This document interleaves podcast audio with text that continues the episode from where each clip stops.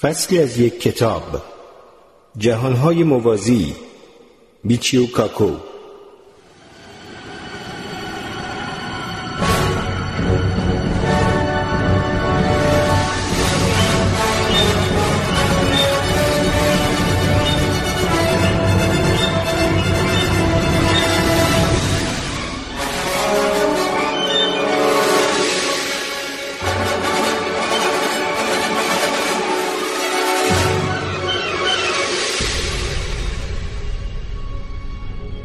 دروازه های ورود به ابعاد بالاتر و سفر در زمان.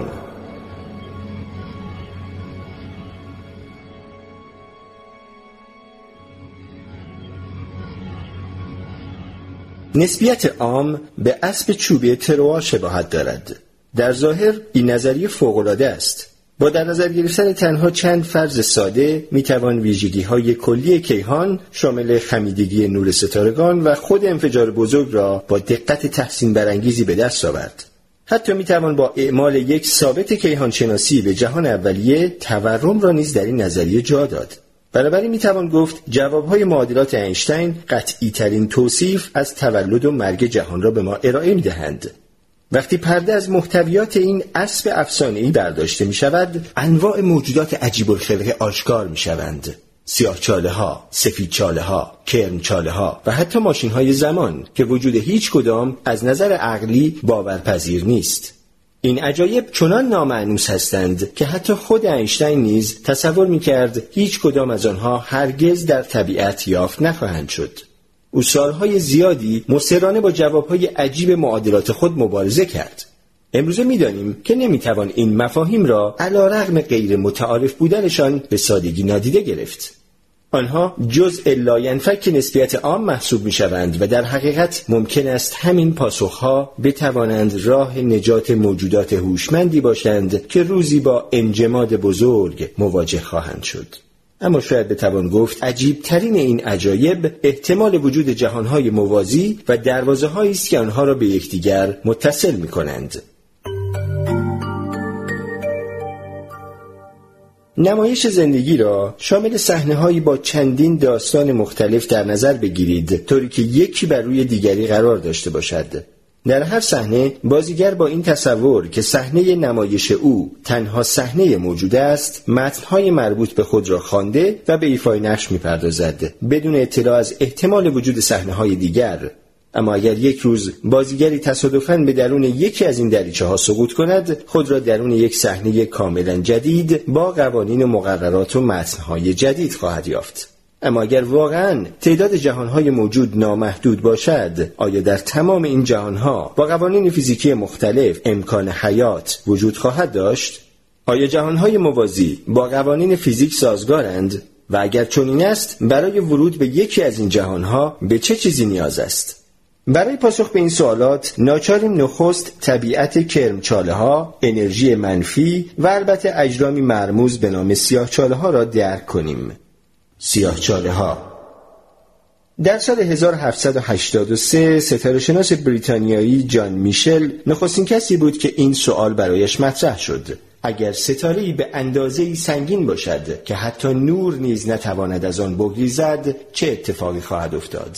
او می‌دانست که هر جرمی دارای یک سرعت گریز است، سرعتی که لازم است تا بتوان از نیروی گرانش آن گریخت. به عنوان مثال، برای کره زمین سرعت گریز حدود چهل هزار کیلومتر بر ساعت است، سرعتی که هر پرتابه‌ای برای گریختن از گرانش زمین باید به آن دست یابد. میشل از خود پرسید اگر ستاره‌ای چنان سنگین باشد که سرعت گریز آن با سرعت نور برابر شود، چه اتفاقی می‌افتد؟ در این حالت نیروی گرانش چنان عظیم خواهد بود که هیچ چیز نمیتواند از آن بگریزد، حتی خود نور، و در نتیجه این جرم از دید دنیای خارج سیاه دیده می شود. یافتن چنین جرمی در فضا به نوعی غیر ممکن است، زیرا چنین جرمی قابل رؤیت نیست. درگیری ذهنی میشل در مورد ستاره‌های تاریک به مدت یک و نیم قرن به فراموشی سپرده شد، اما این مسئله مجدداً در سال هزار و نهصد و شانزده مورد بررسی قرار گرفت، زمانی که کارل شواردشیلد، فیزیکدان آلمانی که در ارتش آلمان در جبهه روسیه خدمت می‌کرد، جواب دقیق معادلات اینشتین را برای ستاره گولپیکر یافت. حتی امروزه نیز راه حلی که شوارتسشیلد برای معادلات اینشتین به دست آورد ساده ترین و ظریف ترین جواب یافت شده محسوب می شود. در نگاه اول راه حل شوارتسشیلد می توانست توصیف گرانش ستاره‌ای معمولی باشد. اینشتین به سرعت از این راه حل استفاده کرد تا گرانش اطراف خورشید را محاسبه و یافته‌های تقریبی قبلی خود را بازبینی کند. به همین دلیل او تا ابد مدیون شوارتسشیلد بود. اما شوارتسشیلد در مقاله دوم خود نشان داد که در اطراف یک ستاره غول‌پیکر یک کره جادویی تخیلی با ویژگی‌های عجیب و نامأنوس وجود دارد. این کره جادویی در واقع مرزی است که پس از عبور از آن بازگشتی وجود ندارد. هر کس که از این کره جادویی عبور کند سریعاً از طریق گرانش به درون ستاره کشیده می‌شود و دیگر هرگز دیده نخواهد شد. حتی نور هم توان گریز از آن را ندارد. شوارتسشیلد متوجه نشد چیزی که او از طریق معادلات اینشتین یافته بود همان ستاره تاریک میشل است. در مرحله بعد او قطر این کره جادویی را که امروز قطر شوارتسشیلد نام دارد محاسبه کرد.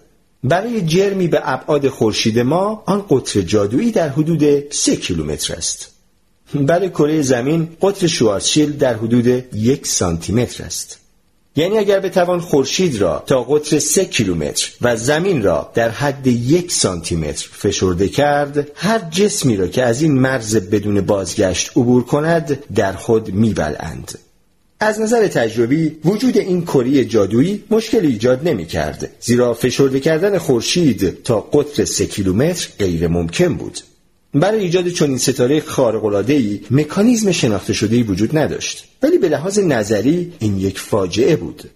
نظریه نسبیت عام اینشتین گرچه نتایجی واضح و روشن مثلا در مورد خمیدگی نور ستارگان در اطراف خورشید ارائه می‌کرد، اما با نزدیک شدن به خود کره جادویی، جایی که گرانش نامحدود می‌شود، نظریه دیگر معنا نداشت.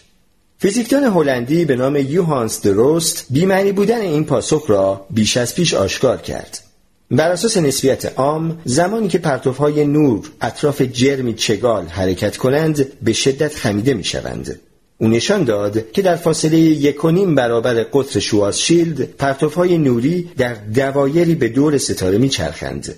درست نشان داد که اطراف ستارگان غول‌پیکر اعوجاج زمان ناشی از نسبیت عام بسیار شدیدتر از آنچه بود که در نسبیت خاص رخ می داد. او نشان داد که با نزدیک شدن شما به این کره جادویی، ناظر دوردست مشاهده می کند که ساعت شما کمتر و کمتر می شود تا اینکه موقع عبور از مرز کاملا از حرکت می ایستد. در حقیقت از دید ناظری در بیرون، زمان برای شما با رسیدن به کره جادویی متوقف می شود. از اونجا که خود زمان نیز در این نقطه متوقف می شود، برخی فیزیکدانان عقیده داشتند که چنین شیء نامأنوسی نمی تواند در طبیعت وجود داشته باشد. در ادامه این ماجرا، ریاضیدانی به نام هرمان ویل نشان داد که اگر کسی وارد جهان درون کره جادویی شود، شاهد وجود جهان دیگری در آن طرف خواهد بود. این ادعا چنان عجیب بود که حتی خود اینشتین نیز آن را باور نکرد. در سال هزار و نهصد و بیست و دو حین کنفرانسی در پاریس، ریاضیدانی به نام جاکویز هادمارد از اینشتین پرسید اگر این تکینگی واقعی باشد چه می شود؟ یعنی اگر گرانش در قطر شوارتسشیلد نامتناهی شود چه اتفاقی می افتد؟ اینشتین اینگونه پاسخ داد: این فاجعه‌ای حقیقی برای نظریه است و بسیار دشوار خواهد بود که بتوانیم از قبل آنچه از نظر فیزیکی رخ می‌دهد را پیش بینی کنیم، زیرا دیگر فرمول‌ها به کار نخواهند آمد. اینشتین بعدها این مشکل را فاجعه هادمارد نامید. با این حال او عقیده داشت که تمام مجادلات حول ستاره‌های تاریک ذهنی و تخیلی هستند، زیرا اولا آنها غیر فیزیکی بودند، یعنی هیچ کس تاکنون چنین اشیاء خارق العاده‌ای را ندیده بود و شاید اصلاً وجود نداشته باشند. ثانیاً در صورت سقوط به درون یکی از این اجسام انهدام حتمی است. از آنجا که هیچ کس نمیتواند از کره جادویی عبور کند، زیرا زمان متوقف می شود، پس هیچ کس هرگز نمیتواند به جهان موازی دیگری وارد شود. سپس فیزیکدانان به این مسئله پرداختند که سفر به درون کره جادویی چگونه میتواند باشد. امروزه این کره جادویی افق رویداد نامیده می شود. افق دورترین نقطه قابل مشاهده است. در اینجا افق به دورترین نقطه‌ای که نور می‌تواند به آن سفر کند اطلاق می‌شود. قطر افق رویداد همان قطر شوارتسشیلد است. با نزدیک شدن موشک به یک سیاهچاله نوری را خواهید دید که میلیون‌ها سال پیش به وسیله سیاهچاله به دام افتاده است. این نور متعلق به زمان شکلگیری خود سیاهچاله است. به بیان دیگر در این حالت تاریخچه زندگی یک سیاهچاله بر شما آشکار خواهد شد. هرچه نزدیکتر می‌شوید نیروهای کششی به تدریج اتم‌های بدن شما را از هم می‌پاشند. سفر به افق رویداد سفری یک طرفه خواهد بود، زیرا گرانش چنان شدید است که به ناچار به مرکز و در نهایت به کام مرگ بلعیده می‌شوید. وقتی درون افق رویداد باشید راه برگشتی وجود ندارد. برای خروج از افق رویداد باید بتوان سریعتر از نور حرکت کرد که غیر ممکن است. در سال هزار و نهصد و سی و نه اینشتین مقاله‌ای نوشت و در آن با این ادعا که چون این ستارگانی نمی‌توانند از طریق فرایندهای طبیعی به وجود آیند، سعی کرده بود وجود چون این ستارگان تاریکی را منتفی قلمداد کند. او معتقد بود یک ستاره از مجموعه چرخانی از گرد و غبار و گاز شکل می‌گیرد که به دور هم می‌چرخند و به تدریج به دلیل گرانش گرد هم جمع می‌شوند. او سپس نشان داد که این مجموعه از ذرات چرخان هرگز به اندازه قطر شوارتسشیلد متراکم نمی‌شوند و در نتیجه هیچگاه به یک سیاهچاله تبدیل نخواهند شد. در بهترین حالت این جرم چرخان از ذرات به یکونیم برابر قطر شوارتسشیلد می‌رسد و بنابراین سیاهچاله‌ها هیچگاه شکل نمی‌گیرند. آرتور ادینگتون نیز در مورد سیاهچاله‌ها عمیقاً محتاط بود و در تمام مدت عمرش نسبت به وجود آنها بدبین بود. او یک بار گفته است در طبیعت باید قانونی وجود داشته باشد تا از چنین رفتار نامعقولی برای یک ستاره جلوگیری کند. همان سال جی رابرت اوپنهایمر، کسی که بعدها بمب اتم را ساخت، به همراه دانشجویش هاتلاند سنیدر نشان داد که یک سیاهچاله از طریق مکانیزمی کاملا متفاوت واقعا میتواند شکل بگیرد.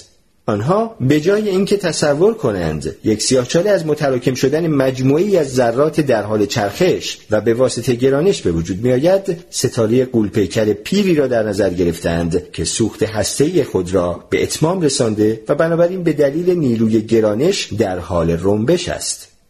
به عنوان مثال یک ستاره غول‌پیکر در حال مرگ که چهل برابر خورشید ما جرم دارد میتواند پس از اتمام کامل سوخت هسته‌ای خود به واسطه نیروی گرانش تا قطر صد و سی کیلومتر متراکم شود.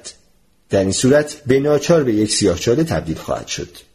به این ترتیب آنها بیان کردند که سیاهچاله‌ها نه فقط امکان پذیر هستند، بلکه می‌توانند نقطه پایان طبیعی برای میلیاردها ستاره غول‌پیکر رو به مرگ در کهکشان باشند. پل اینشتین-روزن. گرچه بر اساس عقیده اینشتین سیاهچاله‌ها آنقدر عجیب و نامتعارف بودند که نمی‌توان انتظار یافتن آنها را در طبیعت داشت، با این حال او با مطرح کردن احتمال وجود کرمچاله‌ها در قلب یک سیاهچاله نشان داد که سیاهچاله‌ها می‌توانند از این هم عجیب‌تر باشند. ریاضیدانان آنها را فضاهای متصل چندگانه نامیدند. فیزیکدانان به آنها کرمچاله میگویند، زیرا همانند سوراخ کرم در زمین، کرمچاله‌ها نیز مسیری میانبر بین دو نقطه ایجاد میکنند. گاهی آنها را دروازه ورود به ابعاد یا درگاه مینامند. نام آنها هرچی که باشد ممکن است کرمچاله‌ها سرانجام بتوانند ابزار مناسبی را برای سفر درون ابعاد مختلف فراهم کنند. اولین کسی که کرمچاله‌ها را بر سر زبان‌ها انداخت چارلز داکسون بود که تحت نام مستعار لوئیس کارول می‌نوشت. در کتاب او با نام از درون آینه، کرمچاله به صورت آینه‌ای توصیف شده است که حومه شهر آکسفورد را به سرزمین عجایب متصل می‌کند. داکسون یا همان لوئیس کارول به عنوان ریاضیدانی متخصص و استاد دانشگاه آکسفورد با این فضاهای متصل چندگانه آشنا بود. در سال هزار و نهصد و سی و پنج اینشتین و دانشجوی او ناتان روزن موفق شدند کرمچاله‌ها را به دنیای فیزیک معرفی کنند. آنها سعی داشتند از پاسخ سیاهچاله به عنوان مدلی برای ذرات بنیادی استفاده کنند. اینشتین هیچگاه از این ایده که گرانش یک ذره با نزدیک شدن به آن بی‌نهایت می‌شود راضی نبود. اینشتین عقیده داشت که این تکینگی باید برطرف شود، زیرا بی‌معناست. ایده جدید اینشتین و روزن توصیف یک الکترون به عنوان یک سیاهچاله بود. با استفاده از این روش این امکان به وجود می آمد تا بتوان از نسبیت عام برای توصیف رموز دنیای کوانتوم در یک نظریه میدان یکپارچه استفاده کرد. متاسفانه ایده اینشتین در توصیف یک الکترون به صورت سیاهچاله با شکست مواجه شد. اما امروزه کیهانشناسان عقیده دارند که پل اینشتین-روزن میتواند به صورت دروازه‌ای بین دو جهان عمل کند، به این ترتیب که احتمال دارد روزی هنگام حرکت آزادانه در یک جهان تصادفاً درون یک سیاهچاله بیفتیم، ناگهان به داخل سوراخ کشیده شویم و از طرف دیگر از طریق یک سفیدچاله بیرون بیاییم. از دید اینشتین هر پاسخی برای معادلات او اگر با نقطه شروعی که از نظر فیزیکی پذیرفتنی باشد آغاز شود، حتما به یک شیء که از نظر فیزیکی محتمل است منجر می شود. اما نگرانی او سقوط به درون سیاهچاله و ورود به یک دنیای موازی دیگر نبود. نیروهای کششی در مرکز سیاهچاله بی‌نهایت است و اتم‌های بدن فرد بدشانسی که به درون سیاهچاله سقوط کرده به دلیل میدان گرانش از هم پاشیده می‌شوند. اینشتین اینگونه مطرح کرد که گرچه کرمچاله‌ها وجود دارند ولی موجودات زنده هیچگاه نمی‌توانند از درون یکی از آنها عبور کنند. سیاهچاله‌های چرخان. اما در سال هزار و نهصد و شصت و سه این دیدگاه تغییر کرد و آن زمانی بود که ریاضیدان نیوزیلندی روی کر موفق شد راه حل دقیقی برای معادلات اینشتین بیابد. شاید بتوان گفت راه حلی که کر یافت بهترین و واقع بینانه ترین توصیف از یک ستاره در حال مرگ بود، یک سیاهچاله چرخان. زمانی که ستاره‌ای تحت تأثیر نیروی گرانش میرنبد، مطابق اصل بقای اندازه حرکت زاویه‌ای به ناچار سریع‌تر میچرخد. این همان دلیلی است که به موجب آن کهکشان‌های در حال چرخش به شکل فرفره دیده میشوند و اینکه چرا اسکیت بازان زمانی که دست‌های خود را جمع می‌کنند سریع‌تر میچرخند. یک ستاره در حال چرخش میتواند در خود فرو پاشیده و به حلقه‌ای از نوترون تبدیل شود. این حلقه میتواند پایدار باقی بماند، زیرا نیروی گریز از مرکز رو به بیرون نیروی گرانش به سمت داخل را خنثی میکند. ویژگی حیرت انگیز چنین سیاهچاله‌ای این است که سقوط به درون سیاهچاله کر منجر به مرگ نخواهد شد. در عوض از درون پل اینشتین-روزن به جهان موازی دیگری مکیده خواهید شد. کر زمانی که این پاسخ را یافت به یکی از همکارانش چنین گفت: اگر از درون این حلقه جادویی عبور کنی، آنن در جهان کاملا متفاوتی خواهی بود که در آن طول و جرم مقادیری منفی خواهند داشت. به بیان دیگر، حلقه چرخان کر شبیه قاب آینه آلیس در سرزمین عجایب است، با این تفاوت که سفر از درون حلقه کر سفری یک طرفه خواهد بود. اگر مجبور باشید از درون افق رویداد حلقه کر عبور کنید، با اینکه گرانش آنقدر زیاد نخواهد بود که منجر به مرگ شما شود، اما به اندازه‌ای هست که جلوی بازگشت شما از این سفر را بگیرد. در حقیقت سیاهچاله کر دارای دو افق رویداد است. فیزیکدانان در مورد اینکه یک حلقه کر تا چه اندازه میتواند پایدار باشد با هم اختلاف نظر دارند. برخی محاسبات بیان می‌دارند که اگر کسی سعی در عبور از درون حلقه داشته باشد، حضور خود شخص منجر به ناپایداری سیاهچاله و بسته شدن درگاه می‌شود. به عنوان مثال، اگر یک پرتو نوری بخواهد از درون یک سیاهچاله کر بگذرد، هنگام سقوط به مرکز انرژی فوق‌العاده زیادی دریافت می‌کند و دچار انتقال به آبی می‌شود، یعنی فرکانس و انرژی آن افزایش می‌یابد. به این ترتیب زمانی که به افق نزدیک می شود چنان پر انرژی خواهد بود که مسافران پل اینشتین-روزن را به کام مرگ می کشد. به علاوه این پرتو نور میدان گرانشی خود را ایجاد خواهد کرد که به علت تداخل با سیاهچاله اصلی شاید درگاه را به کلی تخریب کند. به عبارت دیگر، با اینکه برخی فیزیکدانان تصور می‌کنند سیاهچاله کر بهترین توصیف را برای سیاهچاله‌ها ارائه داده و در واقع امکان پیوند جهان‌های موازی را فراهم آورده، ولی هنوز آشکار نیست که ورود به پل اینشتین-روزن تا چه حد امن و این درگاه تا چه حد پایدار خواهد بود. ماشین زمان. در سال هزار و نهصد و هشتاد و پنج ستاره‌شناسی به نام کارل سیگن در حال نوشتن رمان خود به نام ارتباط تصمیم داشت روشی به کار گیرد که توسط آن قهرمان زن داستان بتواند به ستاره وگا سفر کند. او سفری دو طرفه لازم داشت که در آن قهرمان زن داستان بتواند به این ستاره سفر کرده و سپس به زمین بازگردد. چیزی که از طریق یک کرمچاله امکان پذیر نبود. او برای حل این مسئله به فیزیکدانی به نام کیپ تورن مراجعه کرد. تورن دنیای فیزیک را با یافتن پاسخهای جدیدی برای معادلات اینشتین تکان داد. پاسخهایی که امکان سفر در زمان را فارغ از بسیاری از مشکلات پیشین فراهم می‌کرد.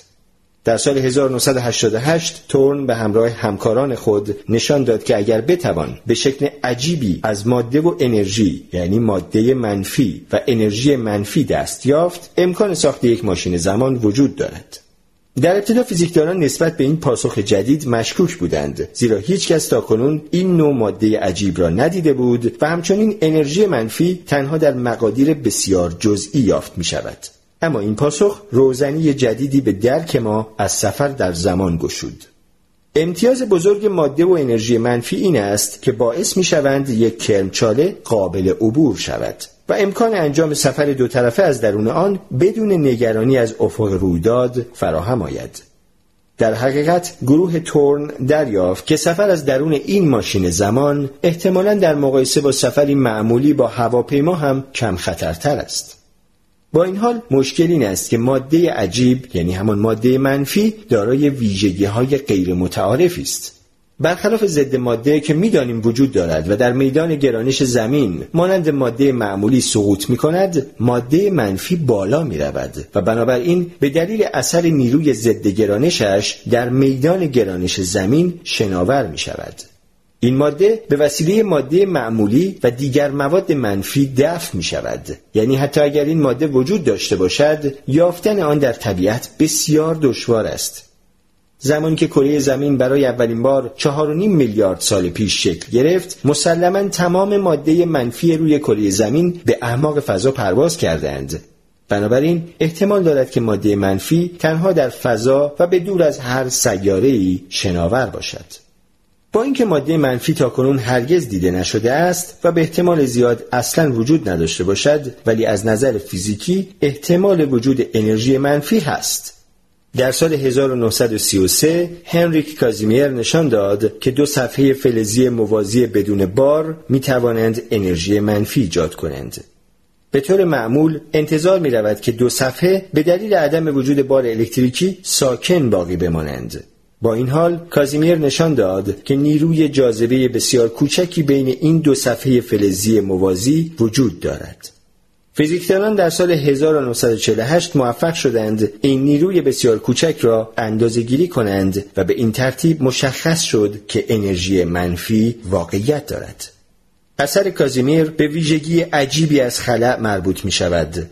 طبق نظریه کوانتوم، فضای تهی انباشته از ذرات مجازی است که از هیچ به وجود آمده و از بین می روند.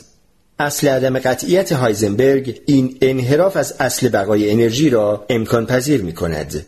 این اصل امکان نقض قوانین کلاسیک را مادامی که بسیار مختصر و موجز رخ دهند فراهم می آورد.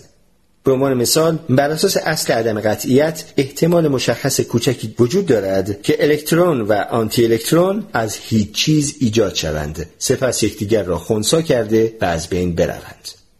به دلیل اینکه صفحات فلزی بسیار به هم نزدیک هستند، این ذرات مجازی نمی‌توانند به راحتی بین این دو صفحه وارد شوند. بنابراین ذرات مجازی بیشتری در دو طرف صفحات در مقایسه با فضای بین آنها وجود دارد و این امر نیرویی ایجاد می‌کند که باعث کشیده شدن خفیف صفحات موازی به داخل می‌شود.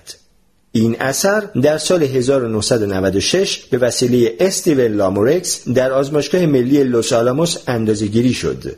نیروی جاذبه‌ای که او اندازه‌گیری کرد بسیار کوچک بود، برابر با یک سی هزارم وزن یک مورچه.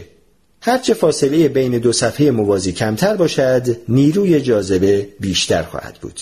بنابراین ماشین زمانی که تورن تصور کرده بود می‌تواند به این ترتیب کار کند. یک تمدن پیشرفته میتواند از دو صفحه موازی که در فاصله بسیار اندکی از هم قرار دارند استفاده کند. این صفحات موازی میتوانند به صورت یک کره قرار بگیرند، طوری که کره دارای یک پوسته بیرونی و یک پوسته درونی باشد. سپس دو تا از این کره ها ساخته میشود و به نحو یک کرمچاله بین آنها قرار میگیرد.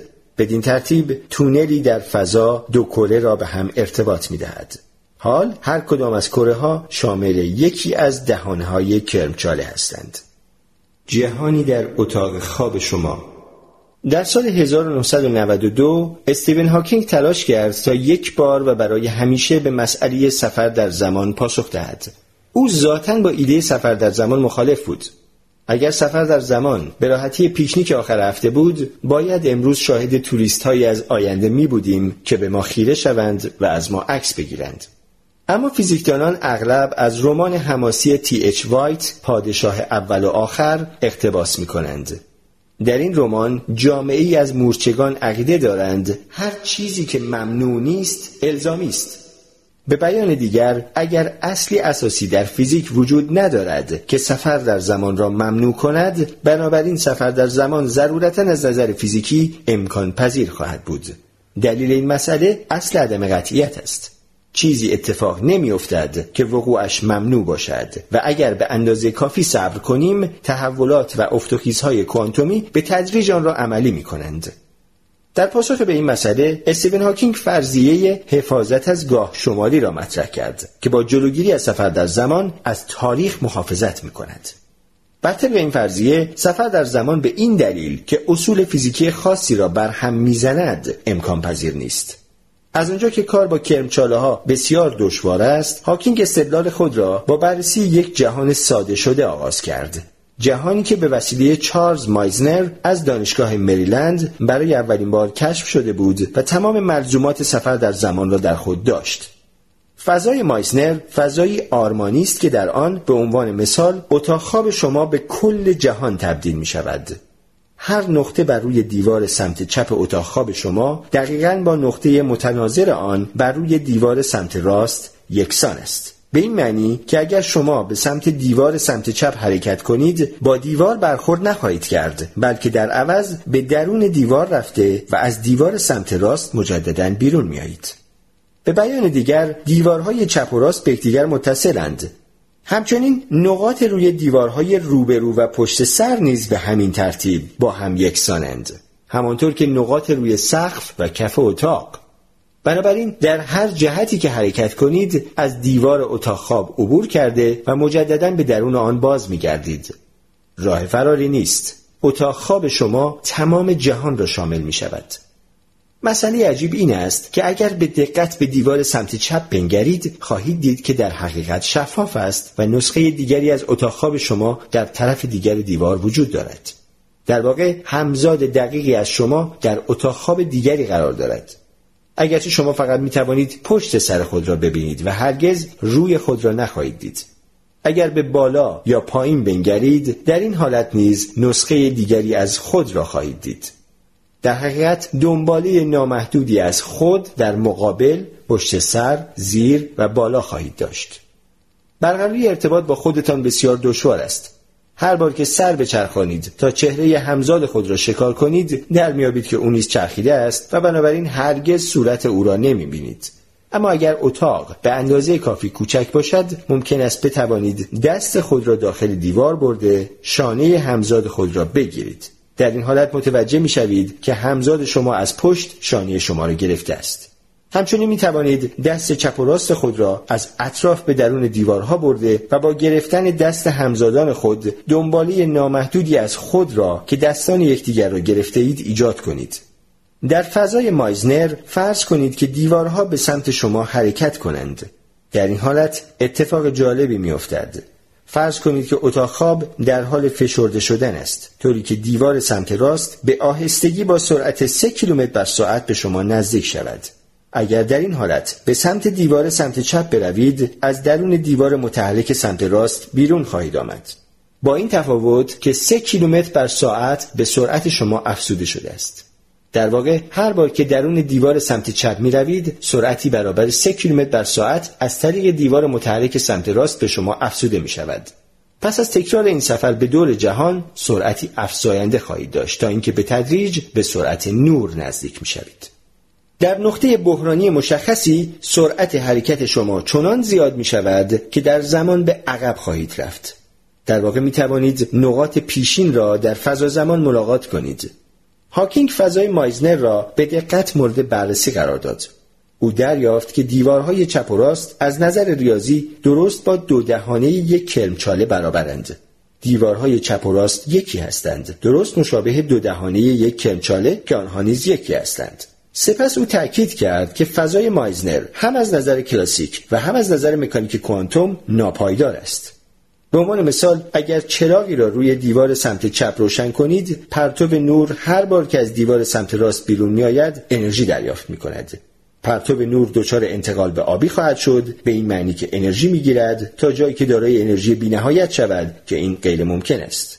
یا اینکه پرتو نور چنان پر انرژی می‌شود که میدان گرانشی عظیم ایجاد کرده و منجر به فروپاشی اتاق خواب یا همان کرمچاله خواهد شد. بنابراین اگر بخواهید به درون کرمچاله بروید از هم خواهید پاشید. البته در سالهای بعد طی تلاش‌های انجام گرفته توسط سایر فیزیکدانان، هاوکینگ نهایتاً در هزار و نهصد و نود و هشت مجبور به کناره‌گیری از این ایده شد و او نهایتاً با کمی عقب نشینی نوشت: معنای همه اینها امکان پذیر بودن سفر در زمان نیست، بلکه بیان می‌کند که دانسته‌های ما هنوز ناکامل است. فیزیکدانی به نام ماتیو ویسر عقیده دارد که شکست اظهارات هاوکینگ توجیهی برای علاقه‌مندان به سفر در زمان نیست، بلکه اشاره‌ای است به اینکه تصمیم در مورد مسئله حفاظت از گاه شماری نیاز به یک نظریه تکمیل شده برای گرانش کوانتومی دارد. در حال حاضر هاوکینگ عقیده ندارد که سفر در زمان کاملاً غیر ممکن است، بلکه می‌گوید شدیداً غیر محتمل و غیر عملی است. احتمالات موجود به شدت بر ضد سفر در زمان هستند، اما کسی نمیتواند آن را کاملا منتفی بداند. اگر کسی بتواند به گونه‌ای مقادیر زیادی انرژی مثبت و منفی تهیه کند و به علاوه مسئله پایداری کرمچاله را نیز حل کند، ممکن است سفر در زمان واقعا امکان پذیر شود.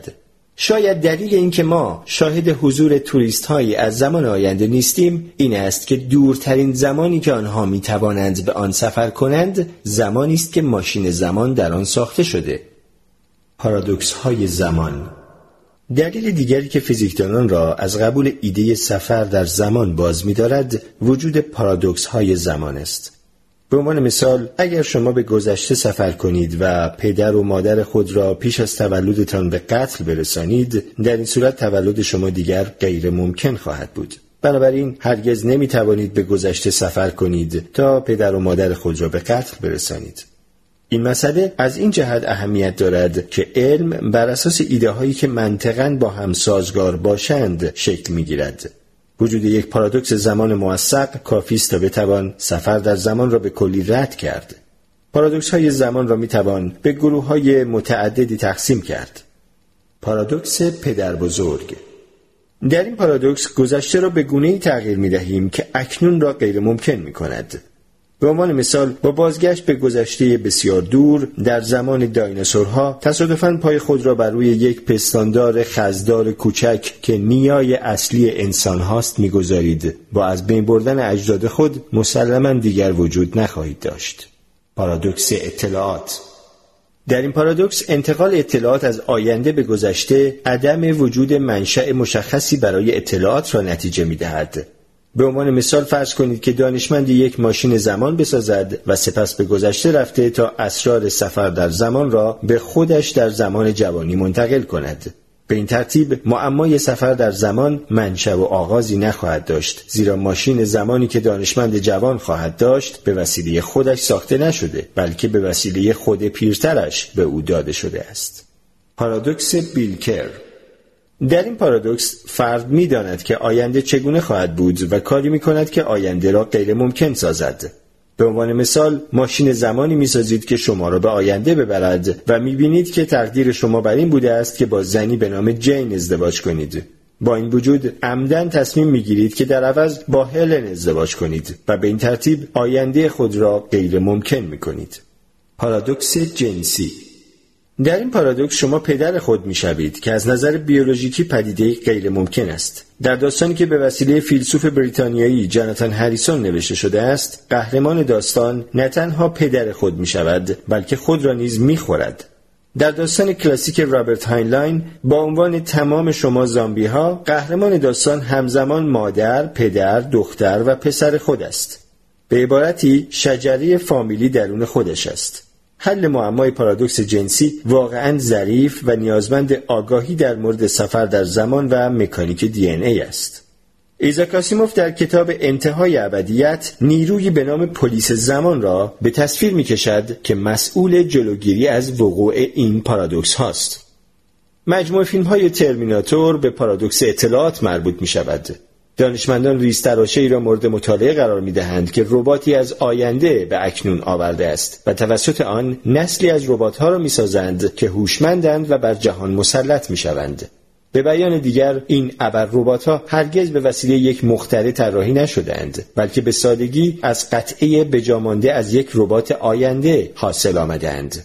در فیلم بازگشت به آینده، مایک جی فاکس برای جلوگیری از وقوع پارادوکس پدربزرگ مبارزه می‌کند. او در سفر به گذشته با مادر خود در سن نوجوانی برخورد می‌کند که فوراً عاشق پسرش می‌شود، ولی اگر مادر او به پیشنهاد پدر آینده فاکس جواب منفی بدهد، وجود خود فاکس به خطر خواهد افتاد. درست است که فیلمنامه‌نویسان به منظور ساختن فیلم‌های تأثیرگذار عمدن قوانین فیزیک را زیر پا می‌گذارند، اما در مجامع فیزیکی این پارادوکس‌ها بسیار جدی گرفته می‌شوند.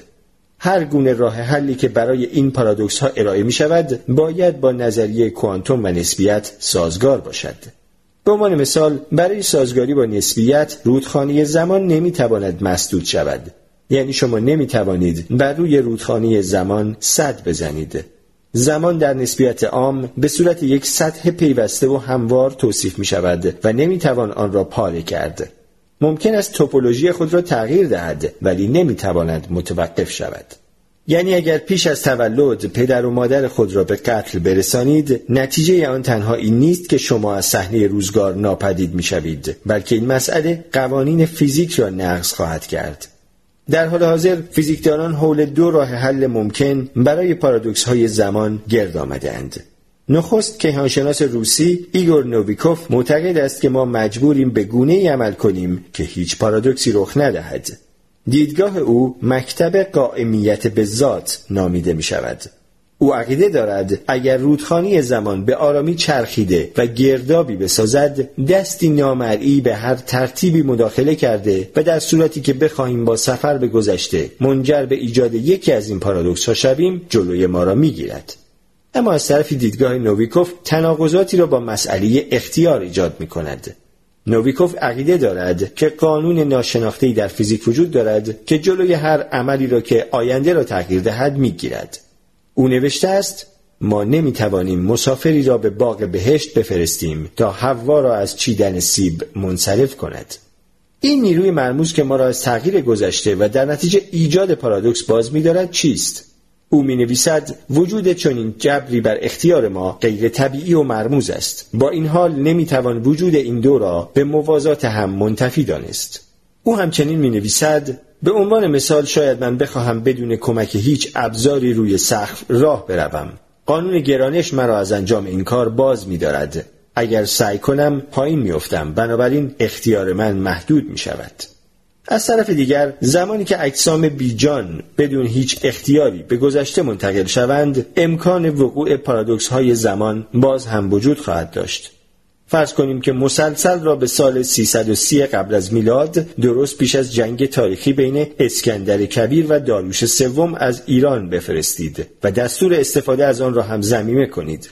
در آن صورت به احتمال زیاد تمام تاریخ اروپا پس از آن زمان تغییر می کرد و ممکن بود اکنون به جای زبان اروپایی خود را در حال صحبت به زبان فارسی می یافتیم. در حقیقت حتی کوچکترین اختلال در گذشته می تواند پارادوکس های غیر منتظره ای را در زمان حاضر پدید آورد. به عنوان مثال در نظریه آشوب از اثر پروانه ای استفاده می شود. در اوقات بحرانی شکلگیری آب و هوای زمین، حتی لرزش بالهای یک پروانه اعوجاجاتی را ایجاد می کند که می تواند تعادل بین نیروها را برهم بزند و طوفان‌های قدرتمندی ایجاد کند. حتی کوچکترین اجسام بیجانی که به گذشته فرستاده شوند، ناچار گذشته را به صورت غیر قابل پیشبینی تغییر می دهند و نتیجه آن یک پارادوکس زمان است. روش دوم برای حل پارادوکس زمان این است که رودخانه زمان به آرامی دو شاخه شود و به این ترتیب دو دنیای مجزا را شکل دهد. به بیان دیگر، اگر قرار بود به گذشته سفر کنید و پیش از تولد خود پدر و مادرتان را هدف گلوله قرار دهید، احتمالاً در جهان دیگری افرادی را که از نظر ژنتیکی درست شبیه پدر و مادر شما هستند خواهید کشت، جهانی که در آن شما هرگز متولد نخواهید شد. این فرضیه دوم نظریه جهانهای بیشمار نامیده می شود.